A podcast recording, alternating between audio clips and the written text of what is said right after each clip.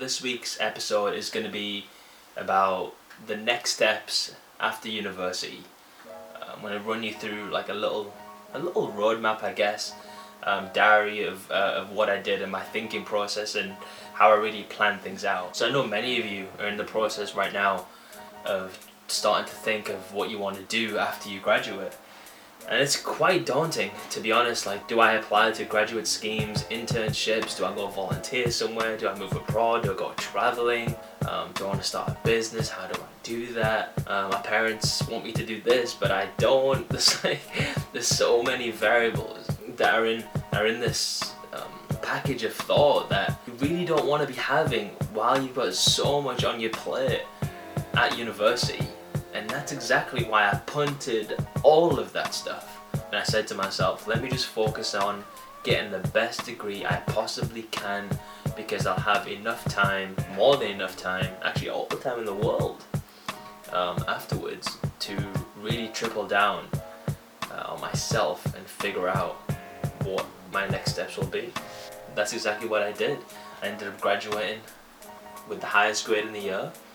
Um, And on paper, that looks and sounds cool, and to employers, that's amazing. But really, to me, that taught me a great deal of patience, self-awareness, discipline, hard work, and really how to ask great questions and get what you want out from people. And these are like fundamental tenets that I knew I was going to need. After I graduated in July, I spent the next five months just experimenting. And I said to myself, what are the things I absolutely love doing? Scribble them all down, scribble them all down, and I call these passion projects. I just spent time doing these things to figure out what I wanted to continue and what I wanted to drop. It was that simple. And so after doing that for like five months, I'd narrowed down my list from seven things uh, to three that I really wanted to take forward. Then I just built my life around that, and that's really the blueprint. Uh, there's no rush, like there's no reason why you can't uh, like finish university in June, May after exams and just take some time to figure stuff out. I knew I wanted to be in London because that's where the music industry sleeps and where the business district is. Now when you've got a message or a product to sell or anything you need to get out there, distribution is the next step. I mean, in today's landscape, that essentially translates to digital marketing.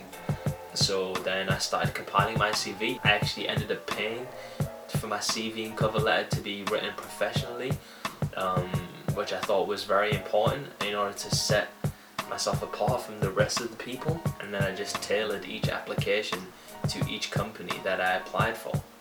Um, I think I literally only applied to like twenty places. Um, and within a month, I had sat in seven different interviews and got offered four different jobs. And the thing that really helped me out was, during my time at home, I started applying to other companies um, almost randomly, just to see and gain experience in the interview process. And I was recording all of these conversations. Like, it's probably illegal, but that's what I did. And then after you do that twenty times in a row, listen to yourself back over and correct yourself the next time you go into a room. It, it, the learning is exponential.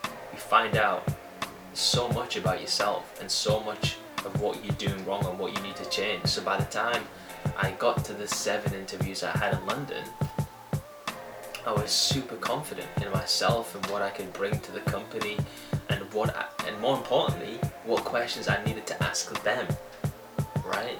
An interview is a two-way conversation, and this is the thing a lot of people don't understand.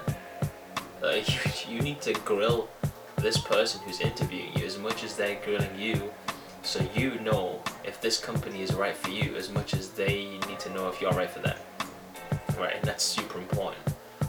Um, yeah, so then I accepted one of the jobs um, at a cool little company, and yeah, here we are.